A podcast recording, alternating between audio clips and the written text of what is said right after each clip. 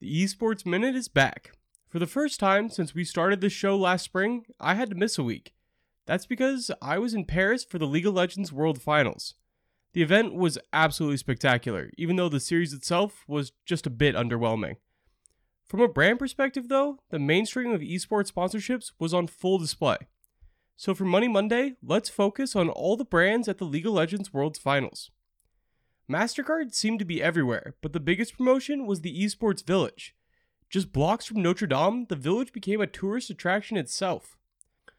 While MasterCard was the presenting sponsor of the village, Secret Labs, Oppo, Axe, and Red Bull all had activations inside the event. In the actual arena, State Farm was on the caster's desk for the main broadcast. The broadcast and the stadium scoreboard featured a rotating logo of Axe Gaming, Oppo, and Alienware.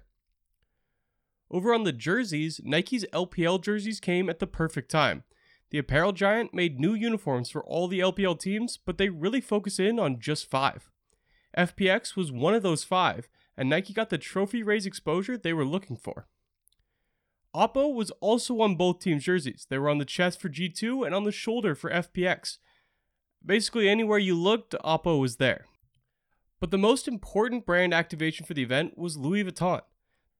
The French fashion house was uniquely intertwined with activations all throughout the weekend. On the Friday before the finals, Riot and LV held a press conference on the first floor of the Eiffel Tower. They unveiled the new carrying case for the Summoners Cup and answered questions about the partnership. At the pregame ceremony, the LV case opened up as True Damage performed, which led to the loudest yell the crowd ever ended up making, but that's only because it didn't go G2's way. In game, LV skins are now available, and a collection is in the work to bring League of Legends to the runway in the future.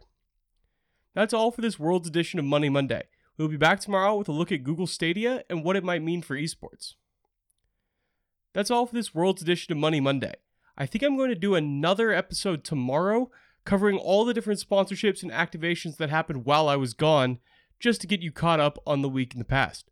But after that, we also have to talk about Google Stadia. Plenty of news to cover on the Esports Minute.